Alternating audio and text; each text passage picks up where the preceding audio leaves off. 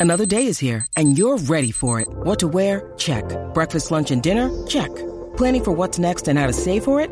That's where Bank of America can help. For your financial to-dos, Bank of America has experts ready to help get you closer to your goals. Get started at one of our local financial centers or 24-7 in our mobile banking app. Find a location near you at bankofamerica.com slash talk to us. What would you like the power to do? Mobile banking requires downloading the app and is only available for select devices. Message and data rates may apply. Bank of America and a member FDIC.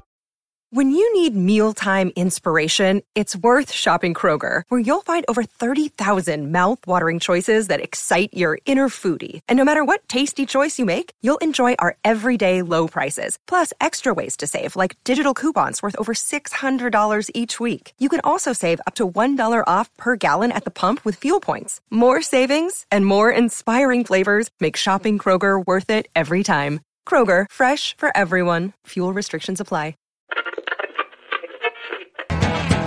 A brain chin that baby put on top, and it's a made out of human skull. Come on, take a little walk with me, baby, and tell me who do you love?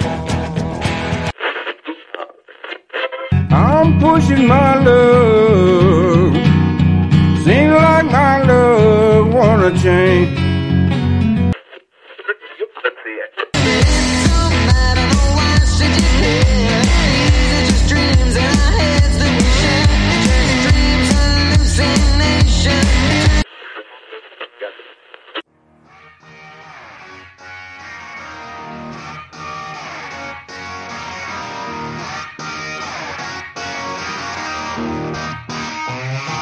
Welcome to the All Things Blues and Southern Rock podcast, a southern storm of bold, liberating rock, shot through with blues, soul, and gospel. And now, your hosts for the show, Brian Jones and Jason Johannes. Welcome to another episode of the All Things Blues and Southern Rock podcast. We are on Pantheon Podcast, where you can go to find your most preferred uh, genre of music podcast. So head over to Pantheon now and uh, you'll find something that you like. Uh, with me always is Jason. Jason. Um, I think Jason got abducted by aliens. He's probably on the mothership now, or he may have uh, ran off to the Chicken Sand Ministry cult with brother Tony Higbee uh, from Tom Keifer's band. But, you know, maybe he'll pop up and return again sometime here soon. So I'm flying solo this evening. Um, so you got to bear with me, and uh, hopefully you guys will keep listening to a show that Jason's not here for in the intro. Anyway, uh, I want to talk about uh, give a big congratulations to our brothers David and Ian from the State of Amorica podcast, who recently they celebrated their hundredth episode, and uh, their guest was Charlie Starr, our buddy from Blackberry Smoke. I listened to it. You guys should go listen to it too. It's just a, a really great chat, as it always is with Charlie. Uh, I got a, a update here. Uh, news: Robert Jon and the Wreck tour. Uh, they're ending their 2024 winter tour in the southern U.S. Uh, Wednesday, uh, February 28th, Atlanta, Georgia, Smith's Old Bar. Thursday, the 29th, Asheville, North Carolina, at the Salvage Station. Friday, March 1st at Chattanooga, Tennessee at Songbirds. Saturday, March 2nd at Maryville, Tennessee at the Shed. And Sunday, March 3rd, Nashville, Tennessee City Winery. Speaking of the Shed, uh, my wife and I will be heading there in May to see all three Blackberry Smoke shows. And before that, March 15th um, in Medina, Medina Event Center, I believe it is. Uh, we're going to see Blackberry Smoke, and Them Dirty Roses will be opening, so that's going to be absolutely epic. So we're going to jump right into our guest. We have Robert Connelly Farr. He is a Mississippi Hill Country blues player. He is uh, currently residing in Vancouver, but he is from Mississippi. Uh, it was such a thrill to talk to someone in that style of music again um, that style of blues. It's been a while. I think Lightning Malcolm was the last guy that we uh, talked to very early on in the podcast uh, about this this kind of this kind of uh, uh blues. So uh, it was very interesting to talk to Robert um, about how he got into it and his respect for some of those players and and and his description of that music and how he goes about doing it. So I'm gonna quit uh, talking here, and uh, you guys kick back, relax, and listen to our conversation with Robert Connelly Farr.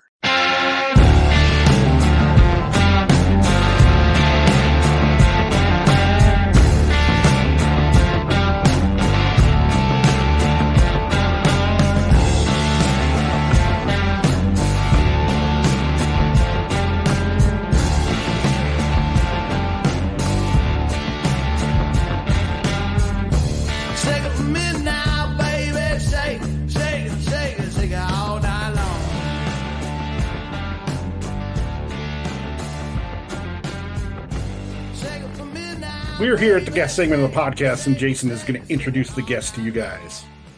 And as you know, I'm always excited to introduce the guest, particularly when we have a Mississippi born, Auburn trained, or Auburn schooled architect who now lives in Canada that does blues music. So I hope I got all that right, Robert. Today with us, we've got Robert Connelly Farr. How you doing, man? Doing good, doing good. How y'all doing? We're good. Mm-hmm. We're real good. How's everything in Vancouver? Oh man, it's gray and it's wet. Sounds familiar. Yeah, yeah. You haven't picked up on a Canadian accent. Well, of course, Vancouver doesn't really have much of an accent out there. The West West Canada doesn't. Not one I could tell. I mean, I can hear accents, you know, like if I head back towards Alberta or, I, you know, I hear it every once in a while up here. What what I really hear up here is when I hear a Southern accent. I'm like, hey, what's up? My friend, who are you? Where are you from? Zach, where's the catfish? How'd you end up in Vancouver from Mississippi? Oh man, it's uh, I some people I tell I, that I, I just I went west to L.A. and I took a right and I went as far as I could go. Uh, I I had uh, finished. Uh, I did some nonprofit work uh, out at Auburn University's Rural Studio um, after I graduated, and uh, when finished up that project, the animal shelter um out in Hale County, Alabama uh, I'm, I came to see a buddy of mine up at uh, uh, who was finishing a degree at University of Washington and um, stayed up there for a few weeks. And uh, while I was up there, I just took a road trip up here and just to pick up some Cuban cigars, man. like, and I was like, I didn't know there's a fucking city up here, you know. and, uh, And I just had it. day one. I mean, I, I mean, you could go to the beach, you could go to the mountains. I mean, I I'd never been anywhere like this before, and I mean, it just it it was like a gut punch the minute I stepped foot in the city, and I knew this is where I wanted to be. Right on, right on. How did you? uh You're a, like a Mississippi blues artist, hill country blues artist, but how how'd you get to start in, in playing music? Uh, well, my mom bought me a guitar when I was, I think I was 15 or 16. It was right around the time Nirvana's Nevermind came out uh, because I remember learning like the riff for Smells Like Teen Spirit on this electric guitar. And then that was about it. I put it down. I didn't touch it for another few years until I was forced to, I needed some credits in college and I was 19. I audited a classical guitar class and um, I started learning how to play, you know, arpeggio style with my fingers on an acoustic guitar. And um, there was a fella that lived in Raymond, Mississippi. Uh, ironically, it's, it's where uh, Kansas Joe McCoy's from, who wrote when the levee breaks with Memphis Minnie that then Led Zeppelin turned into a big hit, right? But uh, in that little town of Raymond, uh, there was a fella, I guess you could call him a mentor of sorts. Um, but I, I was kind of struggling, you know, with alcohol and drinking and whatnot, you know, like kind of younger, younger college kids do. And this fella, he kind of taken me under his wing, try to be a good mentor. And he heard I was taking this class and he handed me this Neil Young tablature book and a decade album. And I, that was it. I was off to the races. I learned every song on that. I learned every song on that album. Um, and Neil Young uh, actually stole my heart. I mean, and his little riff with uh, Lynyrd Skynyrd, you know, I thought that was really cool. You know, like, um, and I mean, I could still you play one song on on Decade, I could tell you what comes next. I mean, that's that album's just incredible. How how how did that then you know phase into you know the kind of music you're playing now? Well, you know, I I just started learning all different kinds of stuff. I mean, like anything that I got into, um, I, I left school there and I went to, uh, you know what? Let me just do this cat. Um, he's not going to shut up. Hold on just a second. we are a pet friendly podcast. Our Brian and my animals will make noise, and our guest animals are always welcome to make a noise. Yeah, yeah, no, I got, I got one cool. I got two uh, Devon Rex cats. One's called Patterson and one's called Cooley. I'll buy the first one of you a beer if you name the two lead singers. Drive-By Truckers. Go. but, uh, one, of they're great cats, but one of them is very vocal. but uh, no, I, I had um, I started, you know, just learning songs and covering songs by people that I really dug at the time. You know, like learning the dead um, you know learning just anything that i anything that i liked. And i was into all different kinds of music country uh, rock and roll indie. Never never never while i was living in mississippi was i into the blues exposed to it knew a like i didn't know shit about really? It. never. how was that possible? I don't know but it happened and i lived i mean i grew up at the four way stop in Bolton, Mississippi, where Charlie Patton's from, where Sam Chatmon's from, Walter Vinson, Bo Carter, like so many legends came from that town. And, you know, I that's that's part of growing up in the South as a white kid. I just cut to the chase. You learn what they want you to learn. You don't learn yeah. the history of where you're from. You learn somebody's interpretation of that. So it wasn't until I got to Canada and I'd been up here a few years that people were starting to ask me about things. And, um, you know, I was still at the time, I've been up here 10 years in a Southern rock band playing kind of country roots blues music and under the moniker Mississippi Live and the Dirty Dirty. And I went home to see my dad one day and he has got some leukemia and we took a ride up into the Delta and big circle back around the home and went through Bentonia. And I wanted to show my dad this little juke joint that, you know, was in, in Bentonia that a friend of mine had told me about. I'd never even been in. And that day the door was open and Jimmy was inside. And man, he played one song for me and my dad. And it, it changed, it literally changed my life. I know you're talking about Jimmy Duck Holmes, uh, you know, legend. So it's that's yeah, it's so awesome. It's so awesome blows me away still to this day. Any, you know, he's he's he's a true gentleman. He's a true teacher, a mentor. I mean, and and you know, it's seldom these days we talk about music. It's more about life, you know. And he's got such a, a beautiful, beautiful outlook on on life. Um, such a real outlook, you know. Like he's had to deal with some shit. So, were you just down there just a short time that time? So, how much how much time did you get to spend with Jimmy? It was just like crash course stuff, or were you there for longer? Well, that that so that was um that was in 2017, and my my dad had had uh he's got leukemia. He's been dealing with it for a while, and so I went home. I spent I spent about a week at home that trip, and and it, what happened the day I met him, which was just so serendipitous. Um, and played music. I got him to sign my guitar, and uh, I went home and uh, I was chatting with a buddy of mine, Alan Huffman. He's a writer, a journalist down in Mississippi, and he writes for different magazines when he's not working on books. And he was like, "Oh man, I know him. I got to go interview him for a magazine for like Delta Airlines or something." And I was like, "Oh man, well I want to come with you." He's like, "Come and take some pictures and bring your guitar and let's see if he'll give you a lesson." And when Jimmy saw me show up with that guitar and he figured out that I played music, he was like, then we just started talking and I went back out there a few times and he was doing a show in Vancouver that summer. So he put me in touch with the guy that was booking him. And then I ended up picking him up from the airport and took him over to the show and, uh, you know, hosted him while he's playing this little festival. And I mean, by the time he left Vancouver that summer, it felt like a good friend was leaving. And that's the way it's felt ever since then. And, it blows my mind. Like he grew up, you know, 20 miles from where I grew up and and I never knew him. Um, was that the first time that you started playing that kind of hill country blues? And it, like, is it hard to put into words like what what you learned from Jimmy and what he gave to you? Yeah, I mean, I try to because because I want to honor it, and I think that it, it is important. Um, he uh, he didn't have to teach me nothing.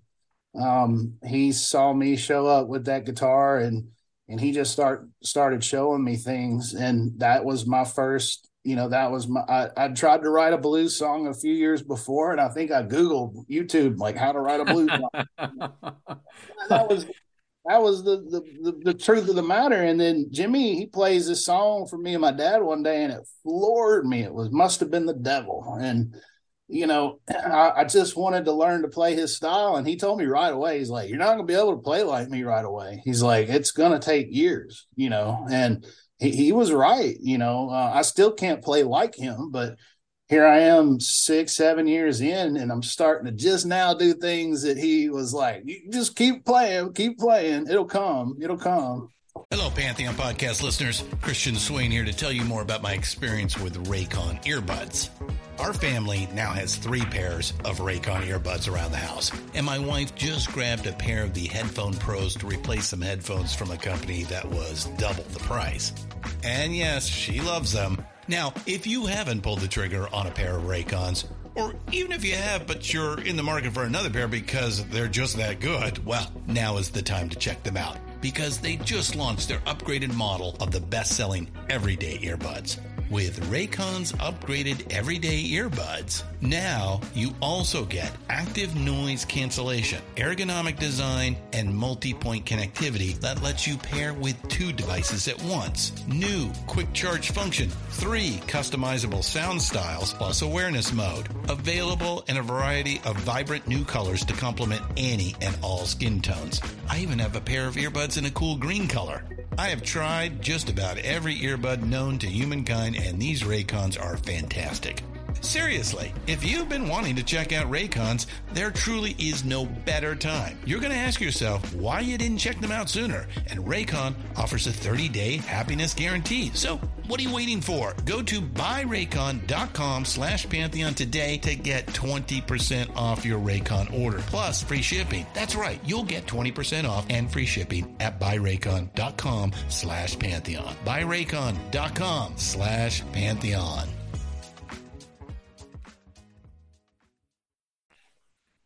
How did your Southern rock background help you transition to this style of music?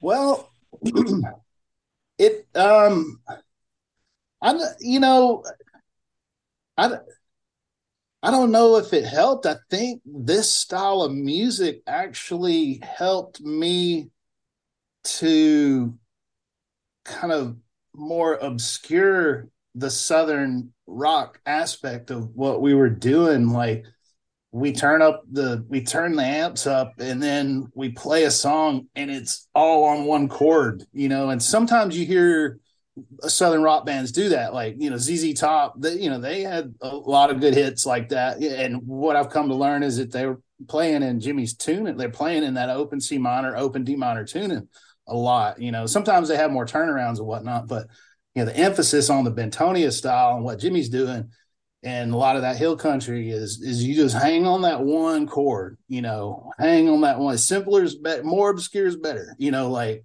more eerie more like what the fuck did we just do? That's it. You know we want to grab onto that. So you know a lot of what jimmy's been teaching me and kind of challenging me to do is to just kind of simplify what it is we're doing. Um you know don't try to write a song let it come out. Don't try to add chords try to take them away you know? Um, so it, it's it's been a really interesting interesting experience. So I, my hats off to all you know the hill country blues players because to me it takes a lot of discipline to stay on the, those one couple chords you know and just you know be passionate about that. A lot of people would be i want more i want to play more you know whatever yep. so it, it, it, um, you guys gotta be some different kind of cats to you know, like I said, just be uh, disciplined and, and stay stay on that one chord. Can you speak on that? yeah, it you know it is it is tricky sometimes, um, and it's something that I'm I'm really grateful for my my bandmates, um, in particular uh, uh, Tom and and Jay. Tom plays bass and Jay plays drums. They had a, a lot more experience with uh, the blues before I came along and they're two Canadian fellas, you know, and uh, hmm.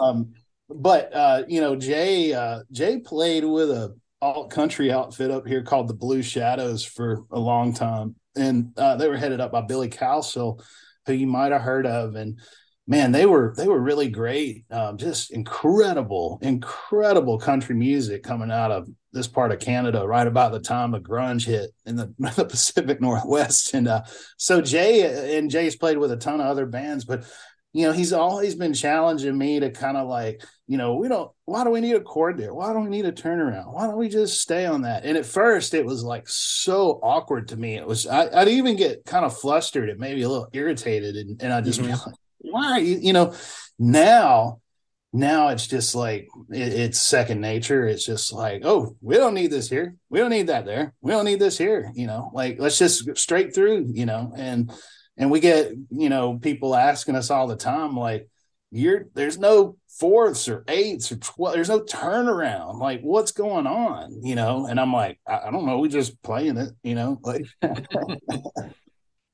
lot of people are like much more aware of the chicago style blues yep and i think you know mississippi hill country blues is a little more underground but it's like it's almost kind of like to me has like almost like an outlaw kind of vibe to it I mean, as far as being more more underground and it's a little more sacred. What's that feel like to you?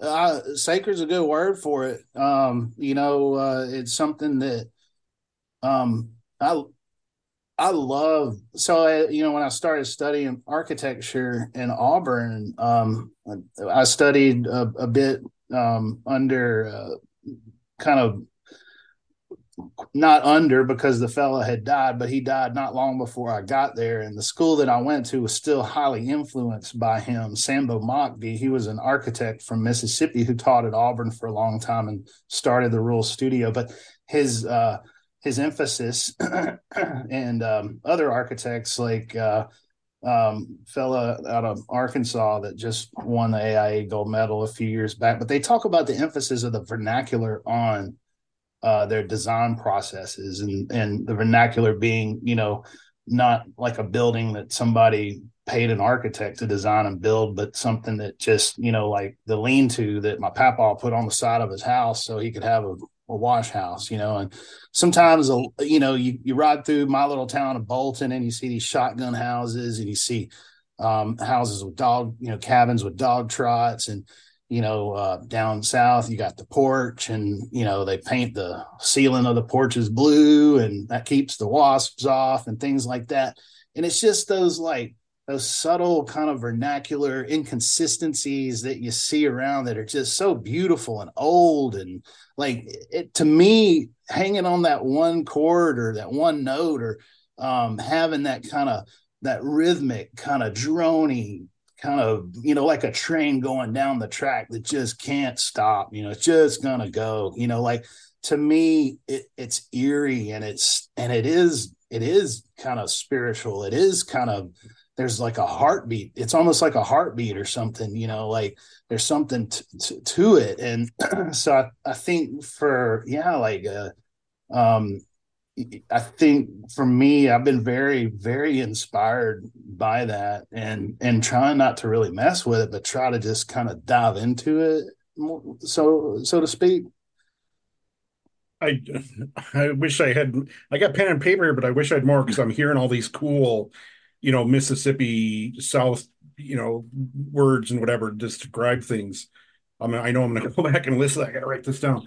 But uh, just last night, I think it was last night, I was listening to an old Brig rundown for, with Luther Dickinson from North Mississippi All Stars, and yeah. he he made a comment. He goes, "Yeah, I think Mississippi is an, uh, it's its own planet."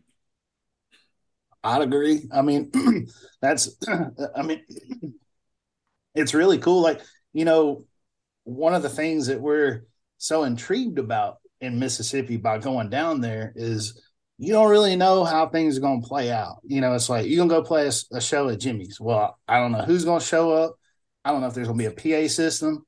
So, you know, they might be drunk, they might be sober. Um, it might be rain, lightning storm, tornadoes. I don't know, you know, but the music's going to happen. And what happens when the music happens is everybody comes together black, white, yellow, red. I mean, it don't matter.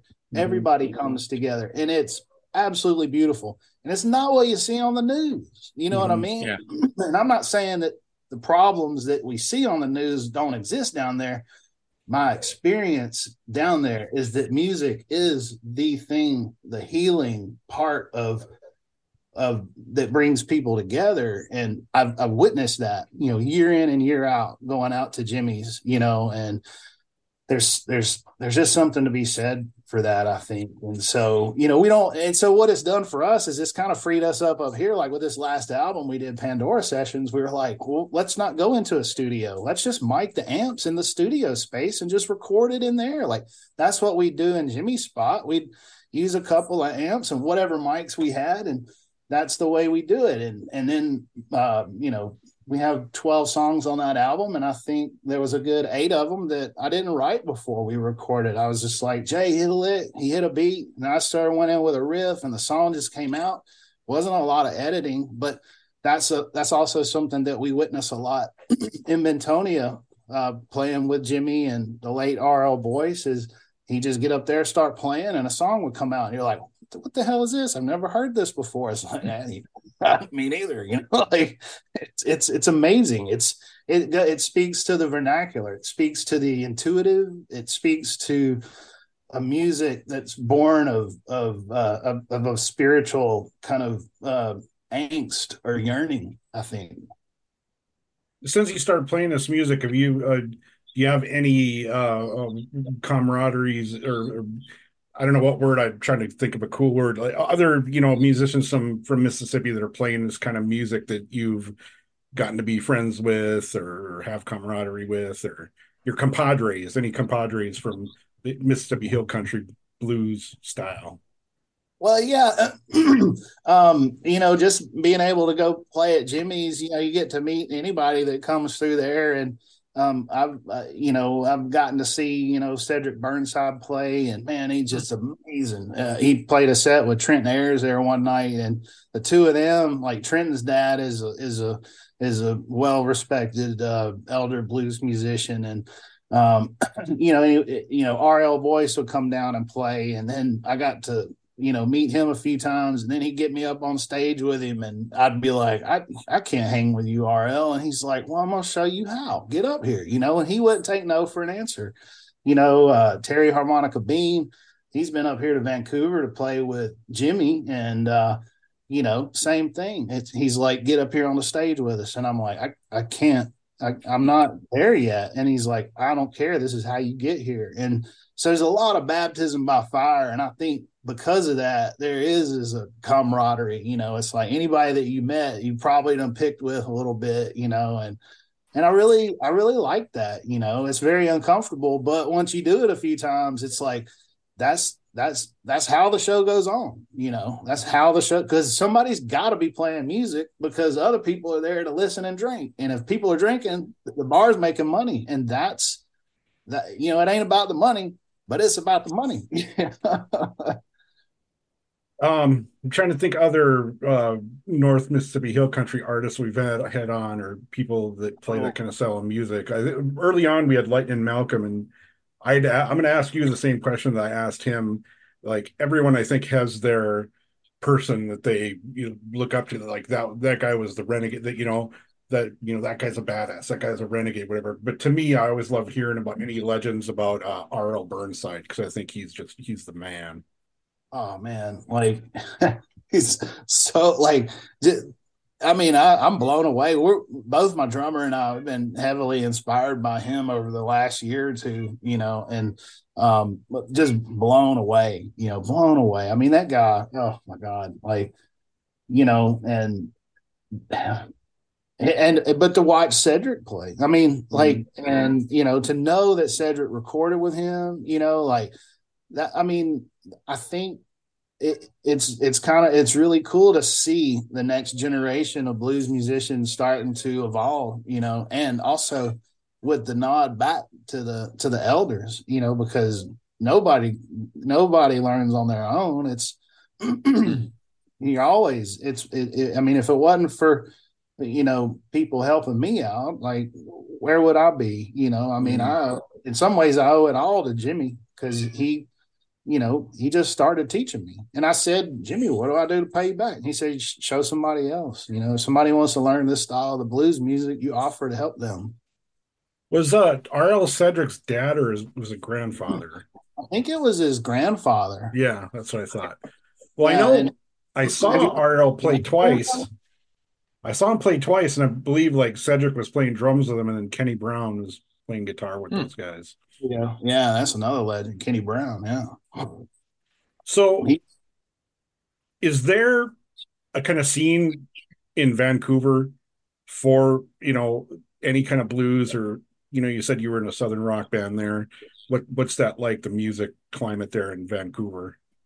it's uh, it's interesting. You know, I've been here. This is this is my 17th year, and when I got here, there was a lot of kind of like you know roots rock, country, um, you know, uh, you know, country western, and um, and but, but you know, it, it a lot of the music scene is contingent on venues as well, and so you know we've we've had like a bunch of venues that you know people played at for years and years and years you know they shut down. And the music scenes just kind of you know they, kind of hem and haw like there's there are you know really great blues bands up here um you know i i don't really play with them um or you know uh, i I tend to stick with venues that I like more than anything. And there's a couple here in the hood that I really love. And so I, I usually end up playing shows like um, a few years back, we played the Rickshaw and we had an opening spot for a couple of metal bands out of San Francisco and Seattle.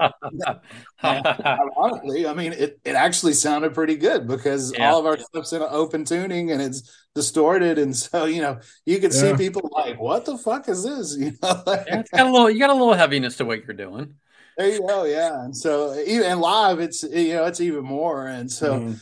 you know, I think um so that's that's been interesting too, is like um, you know, uh one, one, you know, in 19 I got a cancer diagnosis and I had a couple of surgeries since then. And so it, it there's been the the kind of health aspect that kind of took me out of being able to do a whole lot other than record um, you know, which uh I was grateful to release a slew of albums over the last number of years. But what it's also done is it's put me in a position where I'm like, you know, I I only want to play the shows I want to play, and I'm not going out and looking for a lot of shows to do because I have a lot of anxiety about playing live, and I'll get sick to my stomach, and um, I don't enjoy it that much because I'm just so fucking anxious. Um, but I do think it's important to play live because of what I've learned from being back home with with those elders, you know, and it's and not just because it's bigger than me, right? Like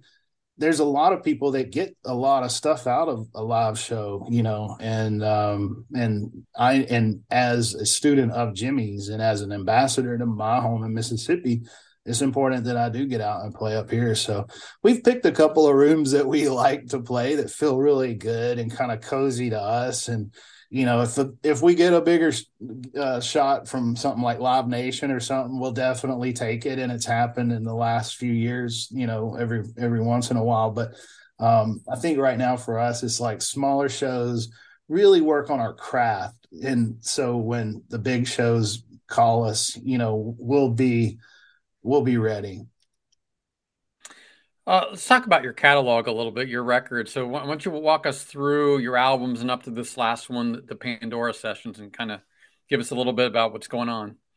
Right on, yeah. So the first album is just Mississippi Live, um, and it's uh, we recorded that in 2009, and that was myself and another um, producer here in the city, and it was it was really uh, the first time I'd ever done anything, and it was I'd lay down something on acoustic guitar and sing, and then he'd put something over it, and um, but it was also uh, you know it got a couple of cool reviews right out the gate, and so um, I put together a band to do a uh, album release, and that that ended up being our next record, which was way down here, which was more of a kind of alt country southern rock album um, with a four piece band, and you know the all the turnarounds and the guitar solos and fun stuff, and we released uh going down or yeah going down after that which was another kind of more kind of falling into that kind of southern rock and, and alt country kind of vibe. And um after that i released a few eps uh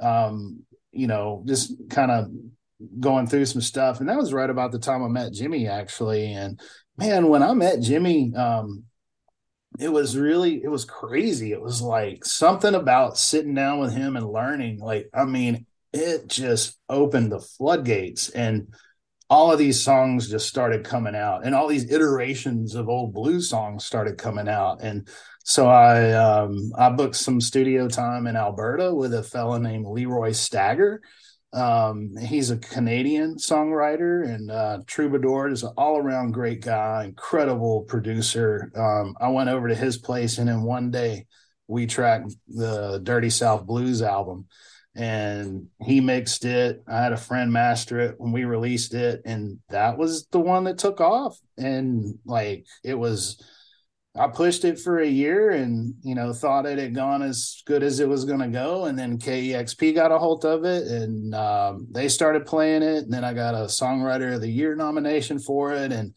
things just kind of boom. It was like, okay, this is, this is happening. And so, um, but then I got the cancer diagnosis and, um, during that, uh, we recorded the Country Supper album, which was like a two album kind of deal. Um, lots of blues, southern rock, country. Like, I mean, it's got every genre, you know, that I've ever played in it. And, uh, and, um, we recorded that in the same room that uh, the same studio that Aerosmith recorded their uh, Bruce Fair, Fairbairn albums and ACDC was in that room, and like, I mean, it's just crazy, crazy. Uh, Motley Crue, you know, like Doctor Feelgood, like it's. I mean, I was just, all the shit I listened to when I was a kid, you know. yeah, like, yeah. Room, you know, and uh, then I I did an acoustic solo album after that called "Ain't Enough," just just to have it to pitch to sync and TV, TV and film, and uh, then we did the Shake It album, and then early part of last year we did a live album called cherry ball and mm-hmm. uh and then we uh, after playing the bentonia blues festival this year my drummer and i came back and we just you know we mic'd the space and we did pandora sessions over a few weekends of just jamming and yeah, it's really like oh, and there's a live in East Van, which was uh, initially recorded as a series of videos for an online blues show that happened at the start of the pandemic, and that actually has been a really uh, great performing album for us. You know, another duo kind of heavy blues album, and so it's really just been about kind of following our gut and you know like where are we at the at whatever given time, you know, and so I, I th- but I think we like this idea of like working in our own little studio and seeing if we can you know really nail down the the beds and the sounds what we're looking for. We finding that more eerie more obscure more dirty more kind of you know uh, anything that doesn't sound normal is what works for us. If uh you know our audience listening now if they're not familiar with your music where would you tell tell them this as a good starting point in your catalog um, definitely head over to our YouTube page. um, we just we dropped a single off our Pandora albums, uh, Pandora Sessions album, um, two months ago, and like uh, we did a video for the the the first single, "Getting Tired of Getting Old," and that thing's already got ninety thousand views, and I've never had a video do that before. I mean, I have a video. Really? My performing video before that was five years old, and it had twenty thousand views. So something something's happening with this Pandora Sessions album that is it's interesting because you release an album and you send it out to the journalists and the radio stations and you kind of you kind of judge it, you know. And so I haven't gotten that much response to the Pandora Sessions album as I have other albums. Ha- having said that, it is it is a more unique uh, sound experience because it, it you know it wasn't in a big studio, but the fan response has been crazy like that's that's what i've noticed about this album and there's just something more real about it for me like the songs were intuitive they weren't written and you know, and people are people dig that. Like there's something about it. So it, it's been very inspirational to my my drummer and I, you know, to uh, see that and, and see that actually happen. You know, after 16 years of working together, it's like our best performing album to date. Mm-hmm. One we didn't do in a studio, and we didn't write the songs for it, and they're all on one chord. And you know, I mean, it's like it's it goes back to that conversation about you know keep it simple stupid like you know simplifying things like take that chord out of that song take that chord out you know like there's something interesting about that um listening to you uh, talk about you know recording these shows is very fascinating it sounds simple. I mean is it really like you're just setting up mics and what is that getting recorded into? And and is that like this the final copy right there or how's that all work? Yeah. So like we'd we'd have an amp uh, i got an old harmony amp. Um, i got another kind of nice amp that was made by a buddy of mine here in east vancouver. That's what i sing through. It's got some reverb to it. Very simple um, but uh, but really really good sound. And uh, so we just tried to kind of separate our our studio space up and then mic each amp and then we had a mic on the a few mics on the two mics on the drums i think and a mic in the vocal amp and a mic in my guitar amp. And then that went into a little four channel mixer that the drummer had right beside his drum set. And so he just we just kind of turn everything on and he'd take a listen and you know see yeah it's it sound we'd play a couple of seconds you know see if everything sounded like it was you know, you know, getting as, as good a sound as we could get out of there. And if you listen to that album, you know, there's the songs are quite different, you know, um, sonically. And I was, uh, to be honest with you, this album I was probably the most like insecure about releasing. Um, having said that, I'm, I'm glad we did it. Um, but but still, you know, it's like the sounds you can you can tell when you listen to it but it's very honest. It's an mm-hmm. honest reflection or re, like an honest kind of capture of of those moments. And so we want to try to we want to get better about that you know but I, I, think for right now like that's kind of how our our process is. And like when we did the live album in in uh, january uh, terry ball uh, at, uh, here in vancouver same thing. Like he just mic'd mic'd everything, and they ran it to the board, and then they gave us the beds. So that was that was kind of even better than what we did with Pandora sessions in a way. but uh, yeah, like that's that's pretty much how that that went.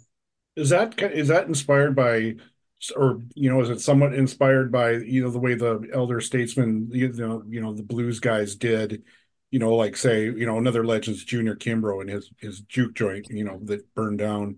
Is that yeah. is how they would do it too? Yeah, like you know, um, I was really in, inspired by these videos, seeing like RL uh, or sorry RL Burnside, you know, playing in his front yard, you know, mm-hmm. like sitting on an amp, you know. Right. You see the same thing with RL Boyce, you know he'd have a drummer and you'd have a guitar sitting on an amp had another amp right beside him and you know he's singing and playing. And you know like it's so simple and it's so effective.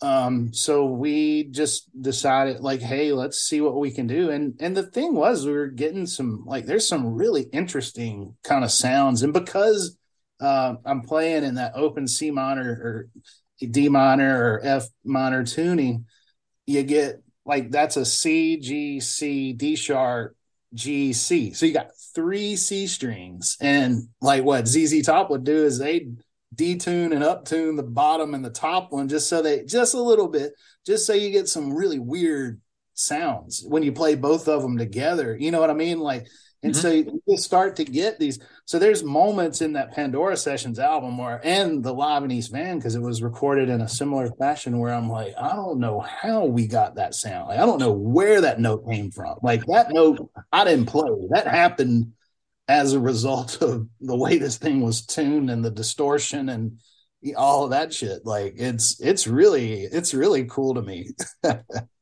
yeah, that's really fascinating. Those tunings, those open tunings, and once again, when I was with, watching that rig rundown with Luther Dickinson, like all his guitars were like tuned to like mm-hmm. different open tunings and stuff. Like, yep. I would, I would. Do you know, Robert? Do you know more about the history, how that came about? Like, is that something that came from Standard, or is Standard ever played in your style of music, or you know, it's just fascinating. What can you say about that? Well, I know that Jimmy can play standard tuning just as good as he can play an open tuning, and that's really cool to me. Although uh, I don't know much about the open G tuning that I think Kimbrough and Burnside might have played. It's a very pop. I mean, that's very popular, particularly in rock. Like you know, you talk about the Stones, the Black Crowes, they all do open G. Yeah, yeah. So the thing that was really interesting to me about when I met Jimmy was he was in this open C minor tuning, and I I I got to talk, you know, talking a lot with uh, his his manager at the time, who was a kind of a Bentonia historian in a sense, and um, that tuning uh, was different. Uh, that's that's why Skip James sounds so eerie um, because he's he's playing a lot in those open in that kind of open minor tuning as opposed to the the the open C or uh, sorry the open G tuning.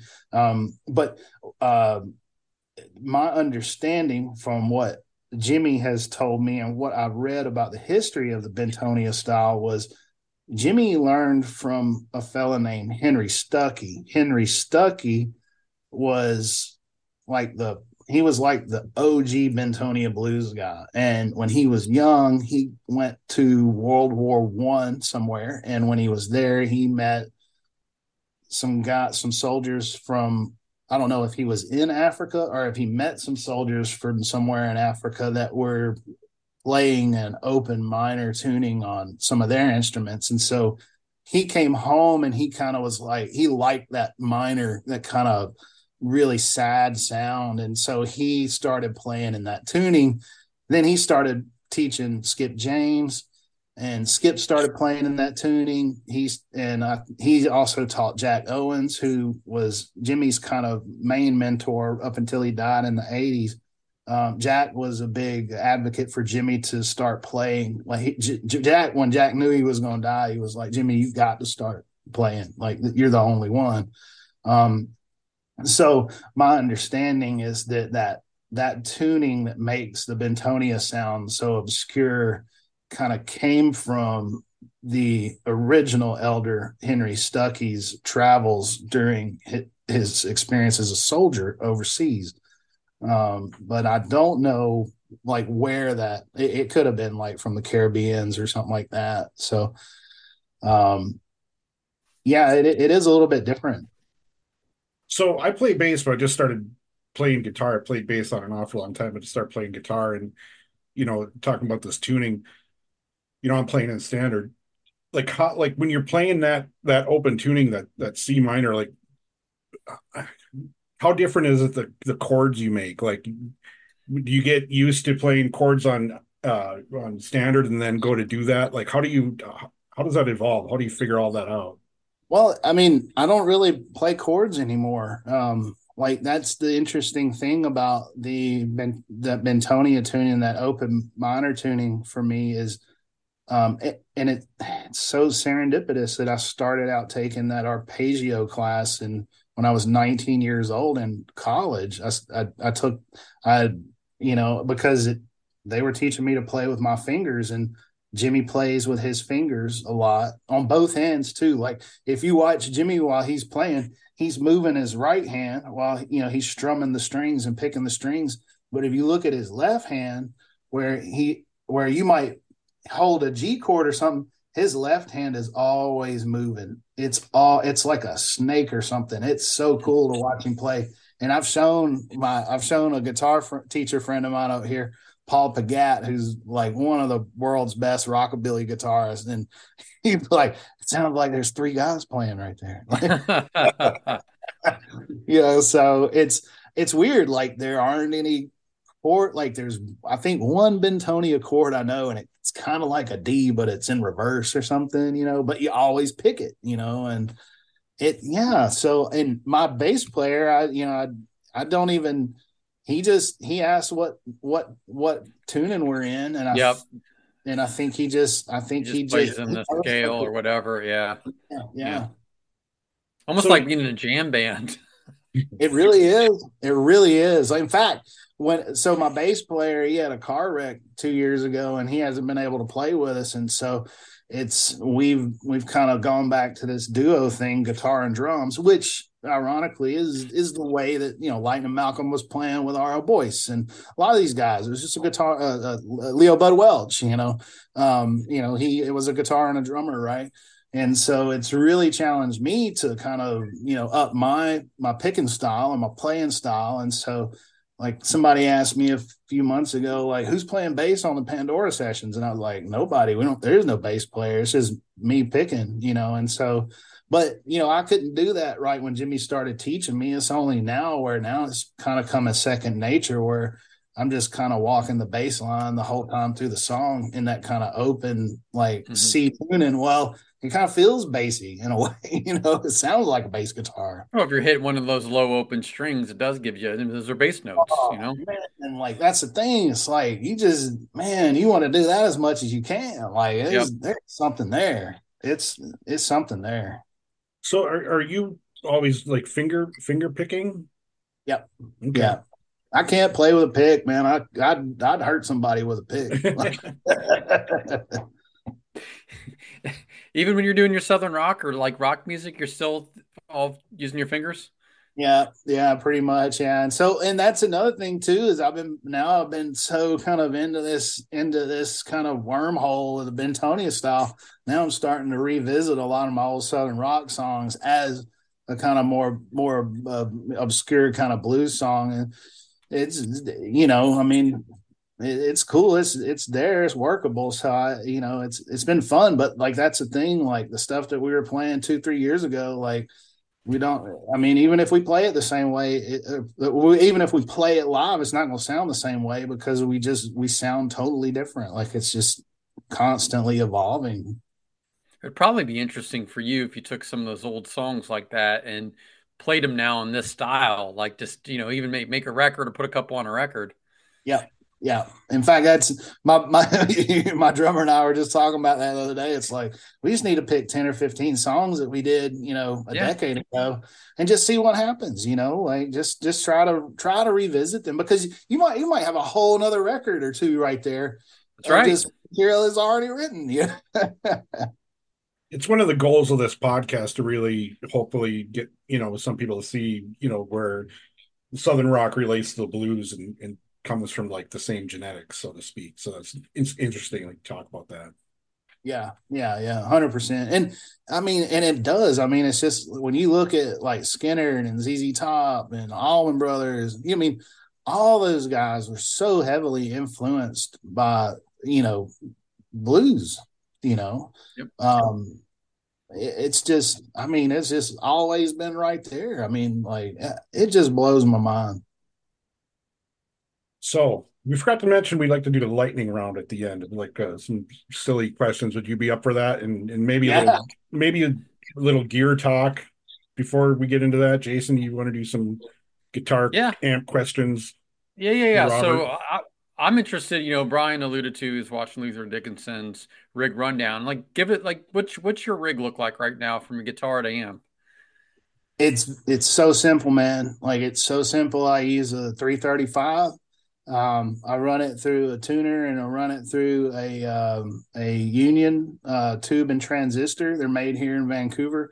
Um, you might have seen Stapleton playing one at the, the the big football game there when he did the halftime show. Um, everybody was here up here was like, "Holy shit, he's using a Union pedal!" Um, but some friends of ours make them here in town, and uh, and then I my drummer. Uh, uh, I guess about 10 years ago, he pulled this old Harmony amp that he had in storage. It was his brother's um, who recently passed away. And that's the only amp I use. I use an old Harmony amp from the 70s. You turn it all the way up and you plug that Union pedal in, you turn it halfway up. And that's the sound right there off a 335. It's got to be a guitar with F holes in it, though. Like I can't play a telly. I and I mean, if it's a jazz guitar, fuck that. I'm not playing it. Like Big old arch top. No. Yeah. so I mean, it's it, but that's what I found over the last last I guess six seven years is it's really hard for me to move from that harmony amp the Union uh, tube and transist. It's a tone druid, is what it is. It's a gray pedal, and it's absolutely amazing. Like just tone for days, man. Like tone for days. It's oh, ew, make me. I just want. I just want to get in it. Um, and then that that 335 is, and that's it. Like that's the sound. Is that is Tell that us a, about your 330. Go ahead, Brian. yeah? Go ahead. You we got the same question. Is that like just a, a, a hollow body or semi hollow? Yeah, it's like a. It's a sim. It well, it's. I mean, it's a. Uh, You don't playing the my- Gibson? Well, no, it's the Epiphone version, so I think it's a 339. That's what it is. Yeah, The 339's got a little bit of the, more of the smaller body than like the 335 that has the bigger body. Okay, it's the Epiphone, and it is it is the bigger body. It's not the smaller Okay. body. So um it is the bigger. It's like and it's got two F holes in it, and you know that's about all I know about it. When I when I watched that rig rundown again with Luther, you know he was had all hollow body or semi hollow body guitars. Got to put my headphones back on. All right. That's I it. have Yeah, the Joe Bonamassa 62 that's it. reissue. Yep, and it is um it's it's great. Like Epiphones make extremely good semi hollow bodies, whether it's the classic casino that's been around and the 335 version. These things are fantastic, and I could not uh, recommend one more if you want a hollow body, a semi hollow body. Hundred percent, man. I've it, and and I'm not knocking. I'm not knocking the casino, but I've tried it. I couldn't make it work. Um, it, it's just it's just that that one that one uh three three thirty nine. I think it is. Uh, it's got a, a fire burst, you know, black and yellow, and and I you know I, I love it. Um, I got another uh, little uh, a backup guitar, which is a hollow body uh, telly with two humbuckers on it, and but it just doesn't got the depth that that Epiphone does. And another reason why I really love the Epiphone is because I figure if I was ever gonna get a sponsorship out of a one or the other, I probably get one out of Epiphone. So I'm always gonna plug Epiphone. And Jimmy plays the Epiphone. Jimmy play that's they gave There's him nothing wrong with Epiphone. Again, semi hollow body guitars are amazing. They've been played by artists for decades. yes. Hundred percent. I love them. I love them. I can't say enough about them. In fact, I got a few of them. Yeah, I'm not spending four thousand dollars on the Gibson 335. No, no. I, I got two Gibsons actually. In fact, uh, a handful of the songs on Pandora sessions, speaking of rig rundown, uh, they are recorded on an acoustic guitar, and that's a 60, I got a couple. Yeah, no, because I was looking back there. Got, but they're Les Pauls. I got Les Paul Special and a Standard. So, but Oh, I've got the. Fenders up there too, Italian and a Strat. So, There you go. Yeah, yeah. Well, the only other guitar I used on Pandora sessions was a 68 uh, Gibson B18, I think. So it was like their cheap kind of parlor guitar. Um, but I had a buddy put a pickup in it, and we ran that into that harmony amp as well, uh, no pedal, and just turned the amp all the way up. And it it sounded really cool. I mean, it plays like a kind of semi, like a hollow body electric guitar. So, you know, um, but that was all all we used on that record. yeah. And Brian, do you know why I have this model 335? Uh, Leilani talked me into getting it. Oh, I was okay. on the fence, and I am very glad she did. The one I have, um, Robert, is it's a Joe Bonham. It's like it's a, a replica of his 62 he sold, but it's the Epito- Epiphone version. Has the burst bucker pickups like actually Gibson America, but they're really nice. Has the trem bar on it, which I didn't think I'd like. I actually don't mind it, but it, it they just build a great guitar. They build a great guitar. And hundred percent, hundred percent. So hopefully they'll listen to this episode and maybe they'll sponsor both of them. Well, a guest we had on the fall, Emily Wolfe, who's a, a I don't even know how to describe her music. It's blues influence, but it's much more modern. Out of Austin, Texas, she has she just came out with her second um, Epiphone. She's got a black wolf, then the white wolf came out, and it's a version of the Casino, but it's got a, a smaller headstock, and it's a it's a killer guitar. It's a killer guitar for like eight hundred bucks. I want to look. I'm gonna look that up. I'm gonna look that Yeah, up. check out Emily Wolfe, and Wolf hat she has an E at the end of her name. Right on. Will do. Will do. Will do. when you talk about like you say you can't play a telly, you can't play these other guitars. It's just from the tone or the sound, or is the neck? You prefer the neck on the the semi hollow bodies, or It's the tone. It's the sound. You know, like I mean, I've had some beautiful tellies, and I just had to get rid of them because I couldn't use them. And but I'm but I'm cool with it. You know, like it's it's good to know what works because mm-hmm. there's nothing more uh, infuriating than having a nice guitar and not being able to get your sound out of it. And yeah, you know, so that's been a lot of like I think the last kind of ten years is just kind of learning a lot and honing at the same time. You know, but you know now I know I know that if I'm gonna go play live somewhere, like I need I need a big fucking guitar with some airspace in it, two humbuckers. you know what I mean? Like, well, it's the style you're playing that that goes towards that, right? You're not going to be playing a Les Paul. You're not going to be playing a Strat. Get the same sound. Exactly. Exactly. Uh, do you ever use acoustics? Yeah, in fact, I do a lot of writing on acoustics, and so, um, in in, in fact, I'm just you showed me your guitar wall. I'll show you mine. Or, uh, please do. uh, it's uh, it's I just Ooh, this is my wall yeah. of guitars, and you have uh, a wall of guitars. Yeah, and so it's just it's it's what I use to write with. Uh, I I got a twelve old twelve string Gibson that I keep in an open C minor tuning. It sounds really wicked. Um, and uh, then I got this I got the sixty eight Gibson, um, you know, six string I got a Les Paul electric, and then I got two acoustic guitars. And yeah, I just I keep them in all different kinds of you know, some's in an open D, some's in open E, some's in open C. You know, like there's one standard in there for um, a couple of years back. I got a wild hair up my ass and wrote a song in standard tuning for the first time in forever, and I think it's probably the best song I've ever written called "Ain't Enough." And you know, it just came out. I mean, the amount of time it takes you listen to the song, you listening to the first time I heard it, you know what I mean? Like some the songs are just coming out nowadays. They just come out like I literally anytime I sit down to play, I hit record because something something could come up and I don't remember well. Um, you yep. know, and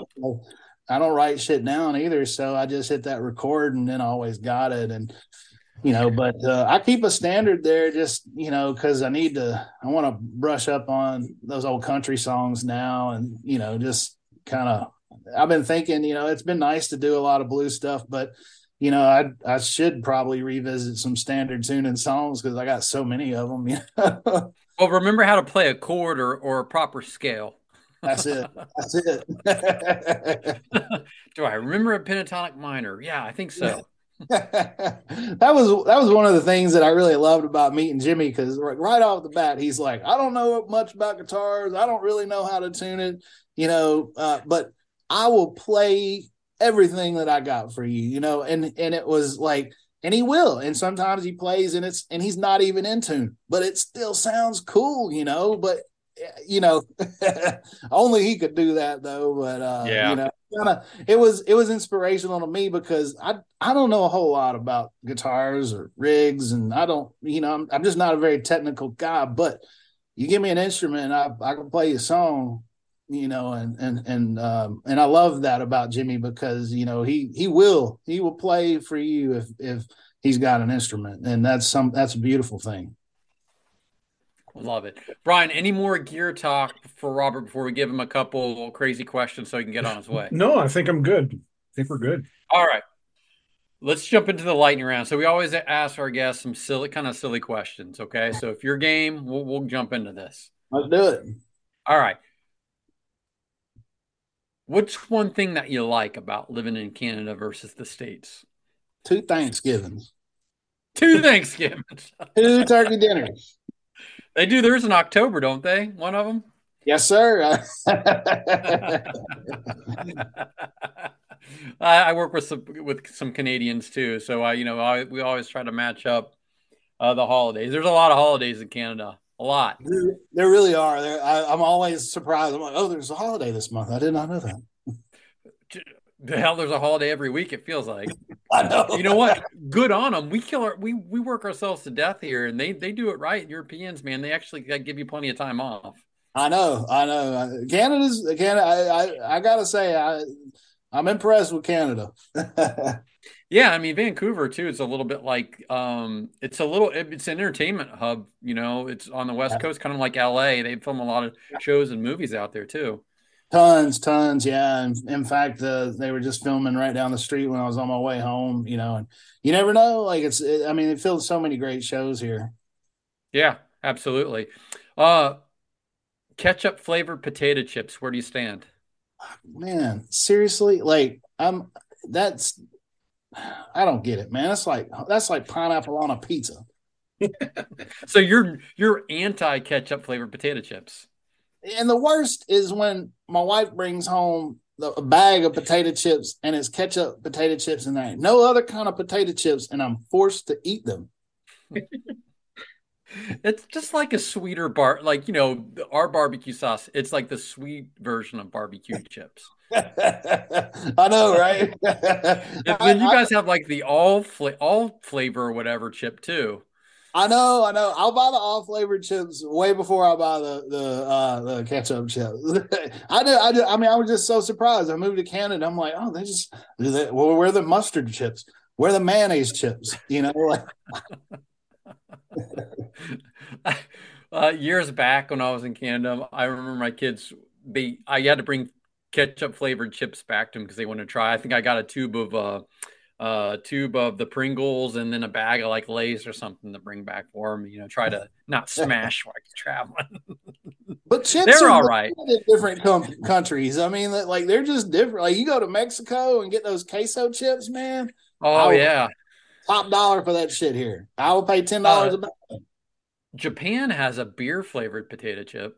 Yeah, yeah, yeah. In fact, there's a there's a store just down the street from my house, and they it's like an import store with all all kinds of novelty drinks and chips and candies, and like you go down there, you get Fagos and uh, well, anyway, they got Kit Kat chip section from all over the world, and they got your they got those Japanese chips.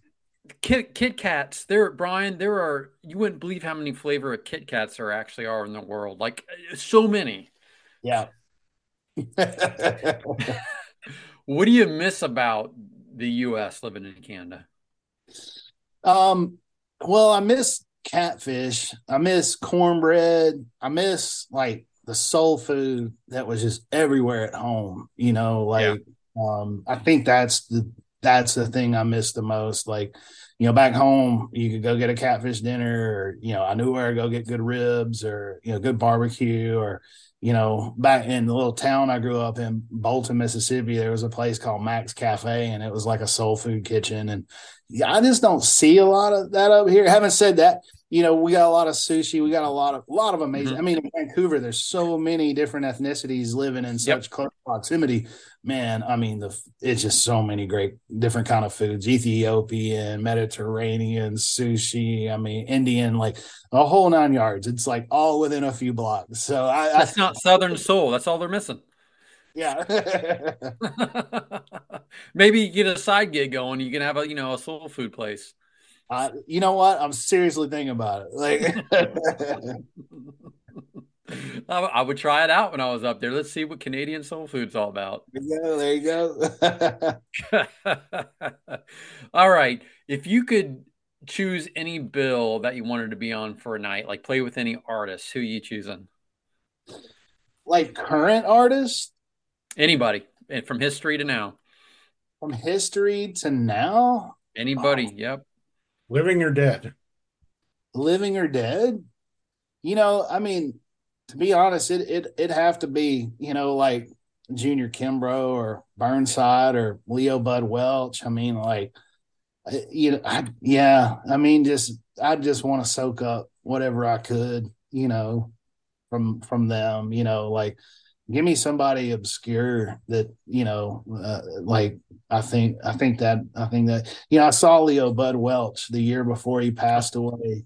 And um and i remember uh i remember he was at the bentonia blues festival and i had to leave. And i remember seeing him sitting under a tent with an oxygen machine and thinking like fuck it is so hot out here. It is so hot. And and he was just about to go play and i heard like one song and i had to leave and i always kick myself because he became such a huge inspiration for me and i would have just i'd have loved to spend some time with that man that's a good choice yeah. um, what's your dream venue to play the Blue Front Cafe, buddy. there you go.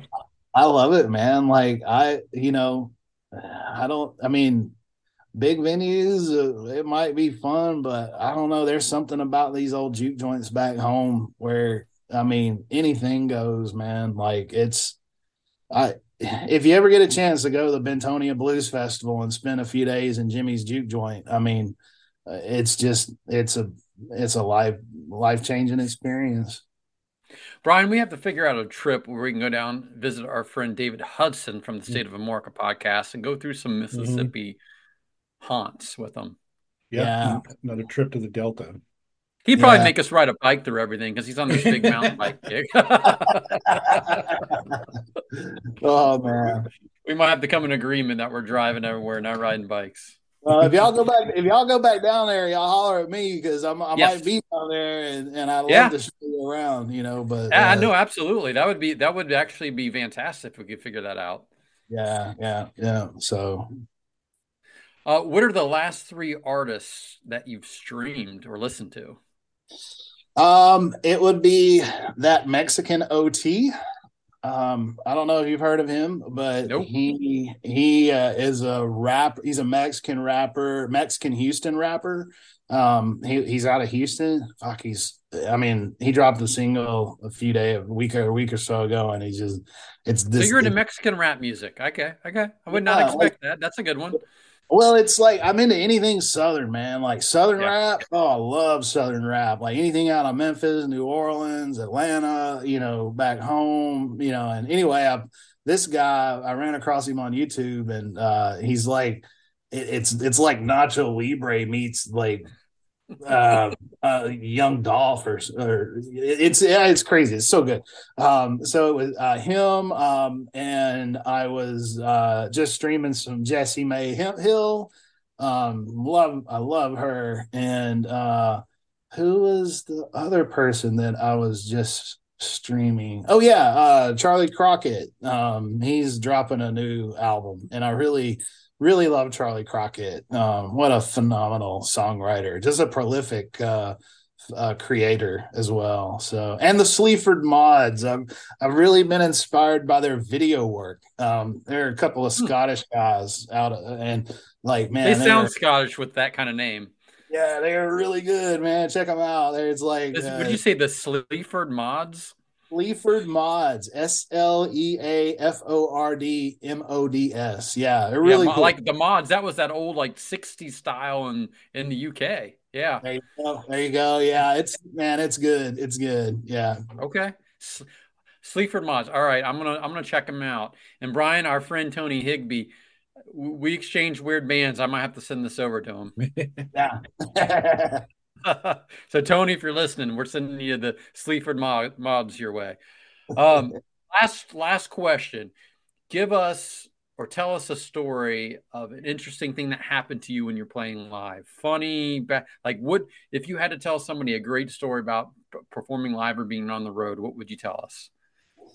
Oh man, um, let's see, let's see. Uh, I I think I think one of the funniest things that happened to me was um, early on when I started performing as a songwriter. Um, was when I was doing that nonprofit work um, in like kind of 2008, 2007, and um, it was in the middle of nowhere, Alabama, and I, there was a Mexican restaurant that would let me play for a few hours on Thursday night, and they give me 40 bucks and a free meal, which I needed, right? Like yeah, I wasn't, yeah know, and uh, so uh, I'd go and I'd set up in their little bar and I'd and I'd play. And uh, I remember one night there was this uh, table, uh, two couple of ladies sitting across the room from me, and um, one of them just was not into what I was playing, and so she just pulled her cell phone out and she just started playing a song really loud on her cell phone and and I was just like, oh no, you know, and oh. I was I was probably playing some I don't know Willie Nelson or I don't know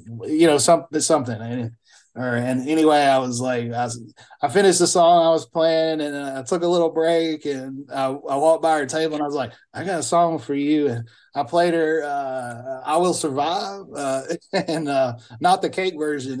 Okay, I was gonna say Gloria getting her cake or whatever you got. Yeah.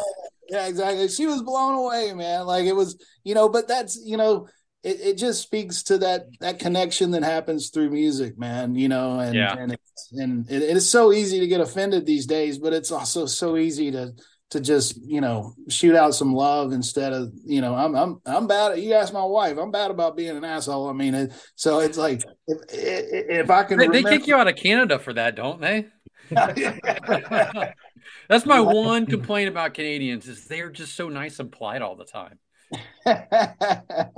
they really, you know, I, I tell you, I, I, I can't speak enough of, of, about about Canadians. I mean, it's just, uh, uh, well, I mean, you know, there's always assholes. I mean, you know, it's my papa. He used to say you can't do nothing with people, and I mean, you look at the state of the world right now. It's like Yeah. any country is struggling with the same thing that everybody else is struggling with. You know, so There's not a lot of assholes, but they're the most vocal and get the most amount of attention. There you go, there you go. I do have one question. I I, I lied. So you're an Auburn grad, yep. I was born. Alabama. so University of Alabama is are are we, are we going to win the Iron Bowl now with Saban gone? Like what, and everybody transferring? I just don't know. I mean, you know, that that's the thing. Like with Auburn and Alabama, it didn't matter how good either team was when those two teams met. I mean, it was it was a brawl. It was It was a close game this year, man. Really close. Totally Auburn right. was leading Totally. in third quarter. Yeah. Yeah, there you go. You know, it's like, and that's what, but you know, Alabama's consistently good and they got a lot of good players and they know their Yeah. game. You know, like, I, I, I don't know. I'd be interested to see what happens with them, but, you know, and, you know, I, I don't, I don't have no heart. I mean, good for Nick Saban, you know, whatever he wants to do, but I'm kind of tired of seeing Alabama win all the time. You know what I mean? Like, like come on. Like, I I think there are a lot of people who express that same sentiment. I'm pulling for Auburn in the Iron Bowl. Absolutely, always do. There you go. There you go. Yeah. All right, Robert, where do we send our listeners to go to find more about your music, listen to your music, where you're playing? Check us out at Bandcamp and check us out at YouTube. Robert Connelly Farr. Can't miss it. Um, we're everywhere else, though, Spotify and all that kind of stuff. But uh, check us out in those two locations, Bandcamp and YouTube. And you have you have a webpage as well, correct? Yeah, I don't keep it updated that much, but it's just robertconnellyfarr.com. Okay, very Hey, good. Well, it was great having you on. Over to you, Brian. Thank well, you so thank you. Thank you so much to Robert Connelly Farr for joining us, man. It's been a pleasure. I'm always fascinated uh, hearing about that music, uh, North Mississippi Hill country music, and uh, just thank you so much. Well, thank you. It's been an honor to be on the show, fellas. Thank you to Robert Connelly Farr for joining us, being our guest. What a pleasure. Uh, we certainly enjoyed listening to Robert talk about, you know, uh, getting taken under the wing of Jimmy Duck Holmes there at the Blues Front Cafe. Uh, I can't imagine how thrilling that must be, and that's definitely a destination that that we are going to have to don the doors of. Um, you could tell how incredibly grateful Robert was to have had that experience and to, you know, learn under such an amazing, amazing guitar player in this style of music. Great to hear about the old greats too. You know, R.L. Burnside, Junior Kimbrough. Uh, great to hear a little bit about. Um, you know, we mentioned talk a little bit about Luther Dickinson and the North Mississippi All Stars. So that's always always cool to hear about that. And uh, just uh, what a what a great pleasure to talk to another guitar player in this style of music, the North Mississippi Hill Country Blues. Um, we definitely plan on having some more uh, folks from that style of music. Uh, we certainly hope to talk to Jimmy Duck Holmes at some point. So until that happens, always remember Southern Rock is reverent, blues is blood. We'll see you next time.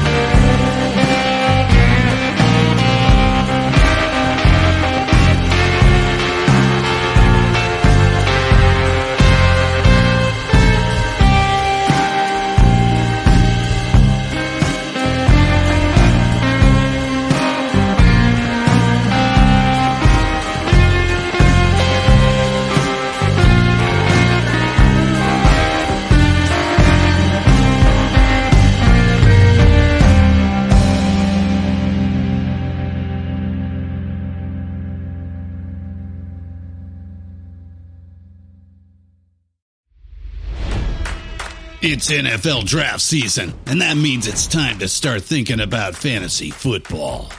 FantasyPoints.com features industry leading experts and prognosticators using proprietary hand charted data to help you score more fantasy points. FantasyPoints.com is the place to go for whatever kind of fantasy football you play. Whether you play fantasy football, daily fantasy sports, or do a little bit of everything, Fantasy Points has the meticulously researched content to guide you to victory. And why wait for the fall? Fantasy Points also covers the new spring football league, the UFL. Join the guru, John Hansen, Scott Barrett, Joe Dolan, and other massive names in the fantasy football universe with an exclusive offer. Use code Pantheon for 15% off any fantasy points package, including the all in package, with access to every article, tool, and data nugget that Fantasy Points has to offer. That's fantasypoints.com and code Pantheon for 15% off at Fantasy Points. Fantasypoints.com. Code Pantheon. Score more fantasy points.